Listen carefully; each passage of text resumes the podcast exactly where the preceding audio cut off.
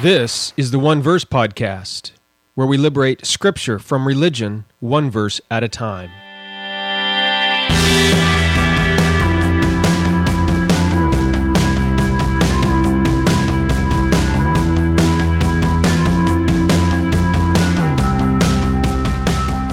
Welcome to the One Verse Podcast. I am Jeremy Myers. What does it mean to be made in the image of God? Does it mean that we have intellect, emotions, and will? Or maybe, just as God is a Trinity, the fact that we are made in the image of God refers to the three parts of the human makeup, such as a body, soul, and spirit? Or does it refer to something else entirely? Well, I go with option number three something else entirely. We'll see what that something else is in today's episode when we look at Genesis 1 26. Before we get there, I want to introduce you to my partner, my sponsor for this month, and it's you. Listen, I am so overwhelmed by many of your uh, giving, your donations, your generosity so far. We're about halfway through the month at the day I'm recording this, and so far, two thirds of my blogging and podcasting expenses have been covered for this month. So if you gave, thank you so much. I really, really, really appreciate it. Uh, and if you didn't listen, I thank you for listening. Um, the fact that you listen, it, it, it, encourages me as well, just to see the number of people who listen uh, to this show. Now, if you're still thinking of giving, let me let me uh, invite you to consider something different for the coming year. I did some quick math, and if just 10% of the people who listen to this blog gave just $10 a month, uh, my blogging expenses, my podcasting expenses, my writing expenses would be covered every month going forward. If just 10% of the people who listen to this podcast gave just $10 a month. So if that's something you're considering, even if you're only able to give $5 a month, uh, I, that would just be wonderful. And uh, I'm just amazed at your generosity. Thank you so very much for those of you who have given and for those of you who are thinking of giving before the end of the year. If you if you want to partner with me in that way, you can go to redeeminggod.com/partner. Read more about what I do, what I write, and why I'm asking help asking people to help partner with me in this way. Thank you so much for considering this. Now, let's get on with the show.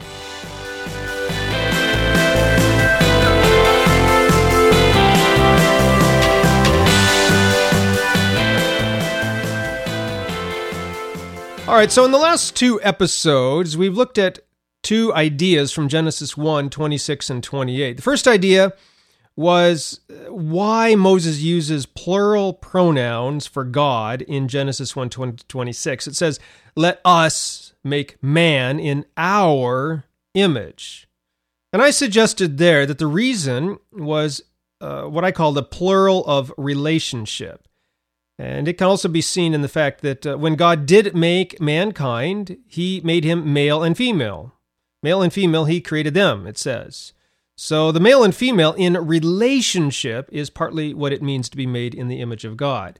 Then last week, we looked at this concept of what it means to have dominion over the earth. And I stated that this was a pretty shocking statement by Moses because in stating that humans have dominion, Moses was essentially putting humans in the place where most other religions had gods. And we went on to see that this gift of dominion was not for the purpose of exploiting God's creation, but really was for the purpose of protecting it, of caring for it, of, of even serving it. And whereas other religions in Moses' day uh, had various gods, you know, carrying out various functions, and mankind was created to serve the gods, uh, in Moses' creation account, it is mankind who is given this privilege and responsibility. So uh, in Genesis 1, humanity is placed in the position that is normally reserved for other, in other religions from that time for the gods alone. And, and so that, that was this concept of dominion and rulership over the earth. So uh, those two episodes led lead us to our study today where we begin to finally look at this concept of the image of God in Genesis 1:26. The last two two episodes really have been leading up to our study today. So if you haven't listened to those, just pause this one, go over to iTunes or wherever you subscribe to my podcast and download those episodes and listen to them there.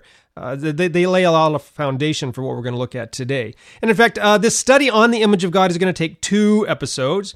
It's really long and it's not really long. It's very detailed and important. And so I wanted to make sure I covered it properly rather than trying to summarize it quickly. So we're going to look at this concept of the image of God uh, in this episode and in next week's episode. So the question we want to consider is this What does it mean to be made in the image of God? And uh, the primary problem with most discussions, if you've read anything, read commentaries, read studies, heard sermons on this, you might have heard different people say different things. And in my opinion, uh, the primary problem with with the way most of these discussions go is uh, the logic. The logic goes this way: Well, humans are made in the image of God, and animals are not. That's clear from the text. So, what separates humans from animals? And whatever it is, that is what it must mean to be made in the image of God. You follow that logic? They try to differentiate or, or, or, discover or learn what separates humans from animals. And if they find something, then they say, well, that must be it. Uh, and when scholars and theologians do that, when they head down that road, there are numerous views that get developed. I'm not going to summarize all of views, a couple of the more popular ones. For example, there are a few groups out there that claim that since mankind is made in the image of God, that must mean that God looks like a human. You know, there is no animal. Yeah, apes and monkeys, I suppose, look somewhat similar as far as you know their structure and so on. But but uh, even still, mankind has a a distinctive look. And so there are some sort of fringe groups out there and say, well, uh, God looks like us. you know, physically, he looks like us. Uh, the fact that man is made in the image of God means that God, if you were to see God, he would look like a human. Uh, look, th- that is uh, an outlandish view, and um, so many other passages in the Bible contradict that. Uh, even the immediate context here of Genesis 1 uh, disproves that view. So, so uh, I'm not going to say anything more about that idea, but some do hold, hold it. Uh, there's some who say that the image of God is sort of, a, as I indicated in the introduction, this idea of Trinity. God is three persons God the Father, God the Son, God the Holy Spirit. There are certain passages in the Bible that speak of humans as being made of three parts body, soul, and spirit. And so, therefore, that's the image of God. We have three parts body, soul, and spirit. Same way God is three in one uh, Father, Son, and Holy Spirit. Uh, again, I don't think Moses believed in the Trinity. I know he didn't. And so we cannot say that this is what Moses had in mind when he wrote this text. One of the more popular views on what it means to be made in the image of God is this concept of humans having intellect, emotions, and will. You've probably heard this view in the past. In fact, Depending on how long you've read my blog, I have actually taught that on my blog in the past. If you really want to go read that blog post, I'll include a link to it in the show notes. So I've taught it, and many passages. It's a very popular view. I found it in many of the commentaries that I read in prep preparing for today's episode. But I no longer hold that view. Why not? Well, for one thing, as far as I can tell, that view comes primarily from Greek philosophy about what separates humans from the animals. They had these Greek philosophers sitting around saying, Why are we different from animals? What makes us better, different, superior to the animals? And using philosophy and logic, and I have nothing against philosophy and logic, I love both uh, but they came up with the idea well, we have superior intellect, we have better will, we have uh, advanced emotions, and so on. And so that is what makes us, us different. And somewhere along the way, some biblical theologians picked this up and said, ah, look, all truth is God's truth. So these philosophers, these Greek philosophers, came up with what separates humans from animals, and therefore that must be what it means to be made in the image of God uh, look, uh, if we're going to go, fine, uh, you know, I, I, don't have an argument with that necessarily, except I prefer, if possible, to allow Scripture to be our guide and tell us what the words in Scripture means. I, I love philosophy and I love logic, but if, if the Bible tells us, in the context of Genesis 1, does tell us what it means to be made in the image of God, I think that we should go with that route first before we start consulting logic and philosophy and so on. Again, the approach I'm going to take is still very logical, nothing against logic, uh, but uh, we don't want to start there. We want to start with Scripture itself. Um, and by the way, another reason that I reject that view is not just because it has roots in Greek philosophy, but science, modern science, has disproved it. Various branches of modern science have shown, without a doubt, that nearly all species of the animal kingdom have some level of intellect, emotions, and will. Uh, animals are not mere beasts of the field which operate solely on base instinct. Yeah, they have instinct, but humans have instinct too. Uh, and they have emotions. Yeah, maybe human emotions are more keen or more advanced or something, but we all know if you have a pet, you know that your animal has emotions. And animals also can reason things out and solve problems. Again, some animals are better at this than, than others, but they have they have a will. They have logic, sol- uh, problem solving skills and they have an intellect. Animals can make wise decisions based on circumstances and, and, the evidence. They can learn from mistakes and learn from their past. And so basically, the more we learn about animals and how they think and why they do what they do, the more we realize that humans are not the only species on Earth with intellect, emotions, and will. We're maybe more advanced than theirs, but some days, some days I wonder about that even as well. Uh, look, uh, here, here's the thing. If we say that the thing that separates humans from animals, the thing that defines how we are made in the image of God is our intellect, emotions, and will, well, then all we really have to say is that, well, then what we have to say, I guess, is that humans, uh, animals also are made in the image of God. They just have a lower degree of it. And I don't think any of us want to say that. There is something very special, very specific about the image of God in mankind in Genesis 1. And so uh, what we really need to do is, is look at the text itself for the clues, for the keys which help us define and understand what this image of God is. So that's what we're going to do in the rest of today's episode and in next week's episode. I have discovered, I have found four keys, four contextual keys which help us define and understand what it means to be made in the image of God. We're going to look at the first one today, and then we will look at the final three next week. All right, so the first one is the textual context. Uh, this this text is right in, or this context, this key is right in Genesis 1 itself. The others sort of start to branch out into other areas of scripture and theology. So this this first key is in the text of Genesis 1 itself. Now, first, then, there are the words themselves. The words used to describe humanity are here in English anywhere that we are made in the image and likeness of God. The Hebrew, if you are using your Logos Bible software, is tselem and demut. All right? Image and likeness of God. Uh, in the Bible, the two terms are only used together, image and likeness, here and in Genesis 5 3. And over there we read that Adam bore a son in his image and likeness. But when you take them separately and sort of look at how these words are used elsewhere in Scripture, the word image, uh, tselem, T S E L E M, it's used 17 times in the Bible, and uh, 10 of those refer to various types of physical images, such as uh, carvings, pictures, idols, even a shadow of a person or shadow of something. The word likeness, demut, occurs 25 times, and uh, it usually refers to sort of a, a miniature model. You know, like a, an architect might build a little miniature model of the building he's going to construct, sort of a 3D plan or something, and that's what likeness means. Now, so a lot of commentaries and studies on, on the image and likeness of man, they, they make a lot of these uh, these word studies. And again, I don't have anything against word studies, uh, but I just think that word studies are typically of limited value. To understand what is meant by the phrase image and likeness in Genesis 1, it is best and most helpful to, again, look at the immediate context itself, the textual context. And when we do that, we see that uh, when God sets out to create humans, he uses these plural pronouns for himself. Let us make man in our image.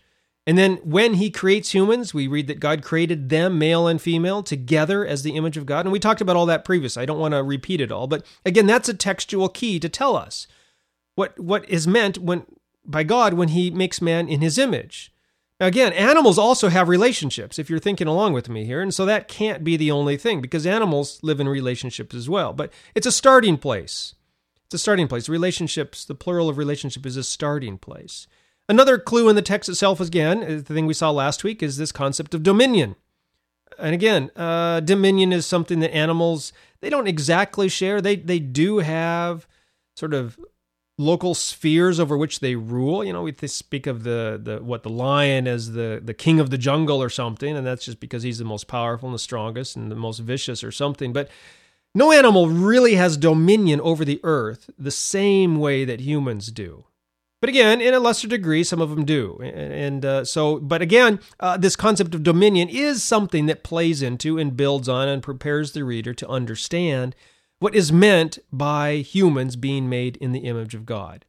Uh, dominion and relationships are two of the immediate clues, the textual, contextual clues as to what it means to be made in the image of God. But here's uh, the real key, I think, in the context. And it is what we have been seeing in numerous other places, and I have been hinting at numerous times as we have worked our way through Genesis 1. I've mentioned it numerous times that there are seven key activities of God in Genesis 1. And, and by way of reminder, they are this uh, creating, caring, seeing, separating, communicating, redeeming, and ruling. Now, there's different words, sort of synonyms used for some of these words. For example, caring, you could use the words relating or loving or providing.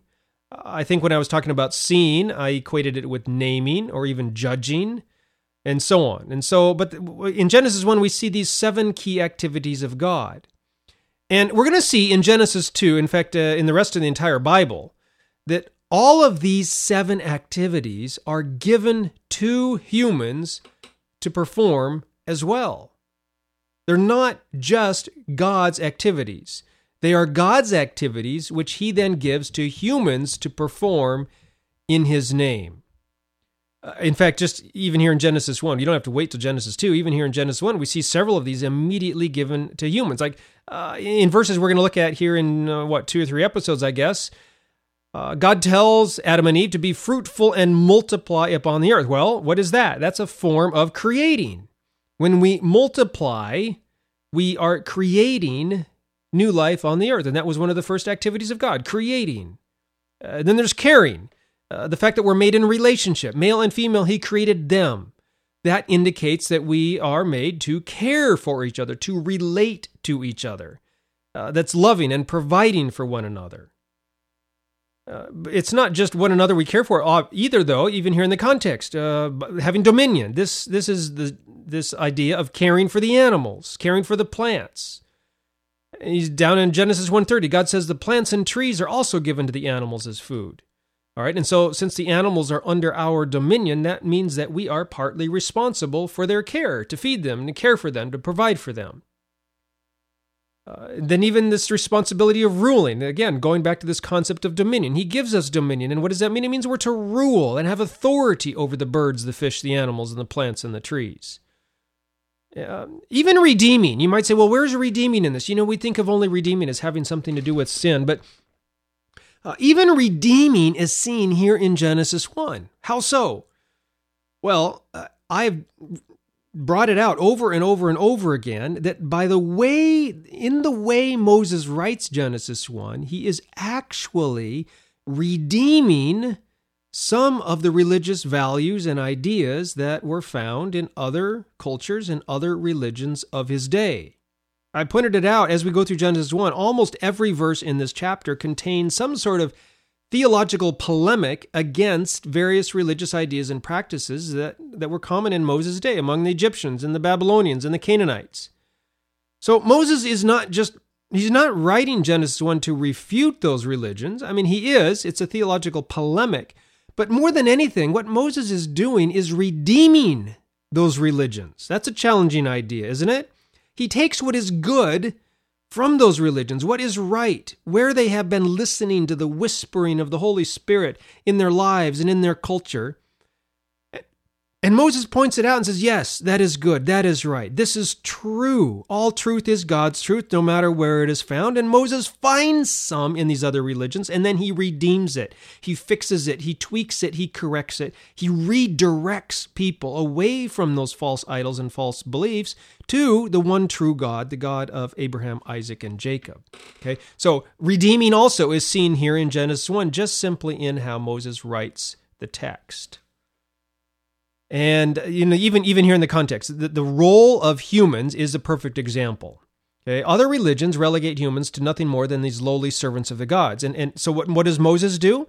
He takes this concept of how the gods created humans, and that idea is found in the other creation texts, but Moses redeems it. And he says, yes, God created humans, just as we read in the Enuma Elish and, and these Egyptian creation myths and so on. But, and here's where Moses redeems it Moses says, God didn't create us just so that we could serve him and do his work on earth. No, God created us so that we could rule and so that we could have dominion, so that we could be in the position of gods on the earth. Isn't that interesting? Uh, take take uh, the role of men and women. Again, back then, even sometimes today, women are relegated as second class citizens, inferior to men. That was especially true back in the days of Moses. Women were viewed as, as uh, possessions of men. Able to, the men were able to beat them and divorce them and sell them and even kill them. So Moses comes along and he first puts them in relationship with together, and then he says that they are together the image of God. So that's that's redeeming women in a sense, putting them on equal footing with men.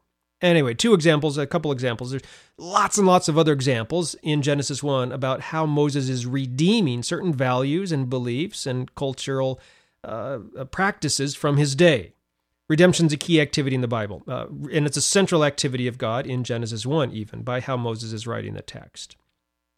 Anyway, lots of other actions in Genesis 1 naming, seeing, judging. Uh, throughout this chapter, we've seen uh, that what God, after God na- makes something, he names it. Uh, chapter concludes, verse 31, one, uh, Genesis 131, with God seeing all that he has made and calling it very good. Interesting though, in Genesis 1, uh, God is the God who sees. And after mankind is made in the image of God, it's no surprise that God later invites mankind to see what God has made. Uh, it says Genesis 129. Okay? Immediately after he makes God, he says, See, all right? And then uh, later he invites Adam to name the animals that he sees. That's Genesis 2:19. Okay? On and on and on. God takes the activities that he has performed in Genesis 1 and then he hands these activities over to mankind so that they can do them. And I believe this is a huge contextual key for what it means to be made in the image of, image of God. In Genesis 1 and 2, there are seven key activities, activities of God that are given to humans to perform. And this, I believe, is the central idea of what it means to be made in the image of God. To be made in the image of God is to do what God is doing. It's to live as God lives. It's to be his mirror image on earth. To live as the image of God, to, to exist as the image of God, is to copy God, to emulate God, to imitate God. The image of God in, in man primarily describes functions, not appearance. It's not qualities. It describes what people do more than what people are. And not surprisingly, we'll see a little bit more of this next week, but not surprisingly, this is exactly what we see in Jesus Christ. Uh, to live as the image of God is to do what Jesus did in the Gospels. Jesus says in John 5 and, and John 12 that he only does what he sees the Father doing. Well, guess what? As the image of God ourselves, that is what we're to do. We are only to do what we see God doing. And in Genesis 1, we see him doing these seven actions, and then he sees, we see him telling Adam and Eve to also do these seven actions. So guess what? You and me, we're to do these seven actions. We are to do what we see God doing. God says to you and to me, just as he says to Adam and Eve, the things you have seen and heard in me, do these to others also. This is what John Walton points out, sort of in his book, uh, The Lost World of Genesis 1. He says that the creation account's not so much about form as it is about function. And in Genesis 1, God creates functions and then he creates functionaries to perform the functions. Uh, following that logic, then, the, the greatest functionary of all is created on the sixth day mankind. And what function is assigned to mankind? Well, we're to carry out the functions that God has been carrying out so far in the creation account. We are to only do what we see the Father doing. So uh, that's the first textual context, first key, first clue to help us understand what it means to be made in the image of God. We'll look at the next three next time, uh, but that's that's the first one. So to close out today's show, basically I just want you to think about those seven activities of God that we've seen in Genesis 1 and ask yourself how you as a person who is made in the image of God can reveal God to those around you by practicing some of these activities. I'm not going to go through all seven. Uh, let me just give you a few suggestions on, on a couple of them. Uh, take creating, for example. I don't know if you have hobbies, if you like to do crafts, maybe you like to bake, maybe you're a painter, a musician.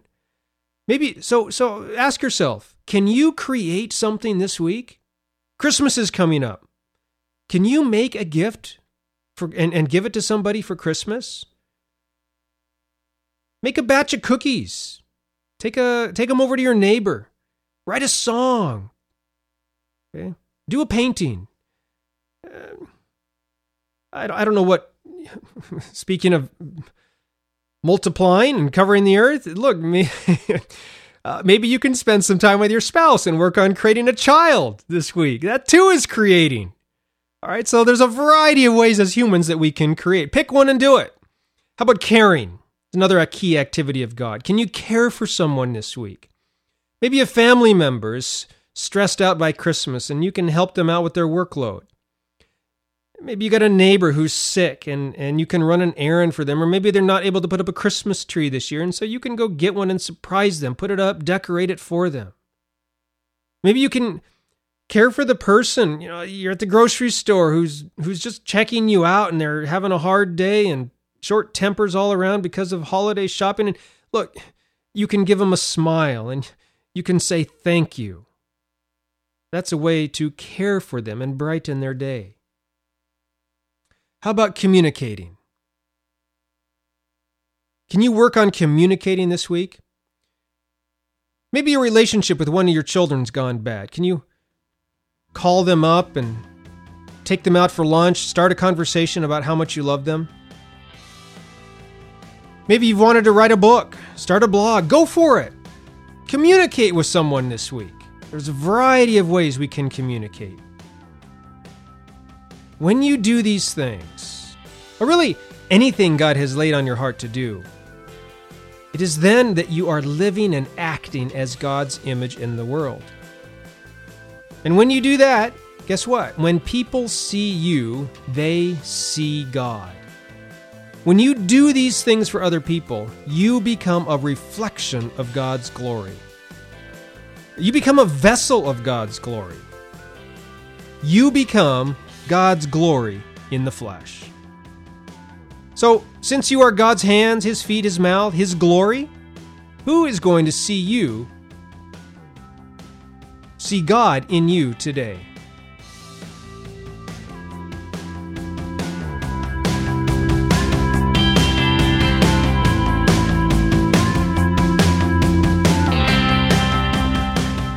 I really want to thank you for listening.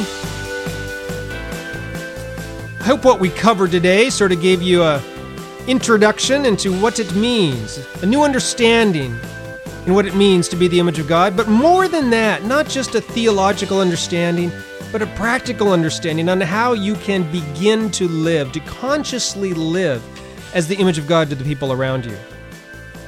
You have unique talents, gifts, abilities, characteristics, traits, which God has given to you alone, and so you alone can live as the image of God that He has intended you to be to the people around you to your plants in your house, and to the neighbors, to your animals, even, to the people you interact with at work, and to your family.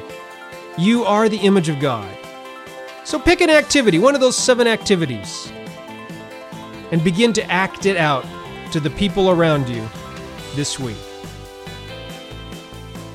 If this podcast episode you found beneficial, I would love it if you would share it with somebody else. Invite other people to listen as well. Send them an email. Mention it in your conversation. It's one of the greatest things you can do. Great encouragement to me as I see more and more people listening to this podcast every week. Thank you so much for listening. And depending on how close you are to Christmas when you listen to this, let me tell you, Merry Christmas. See you in the next episode when we continue to look at the final three keys on what it means to be made in the image of God. See you then.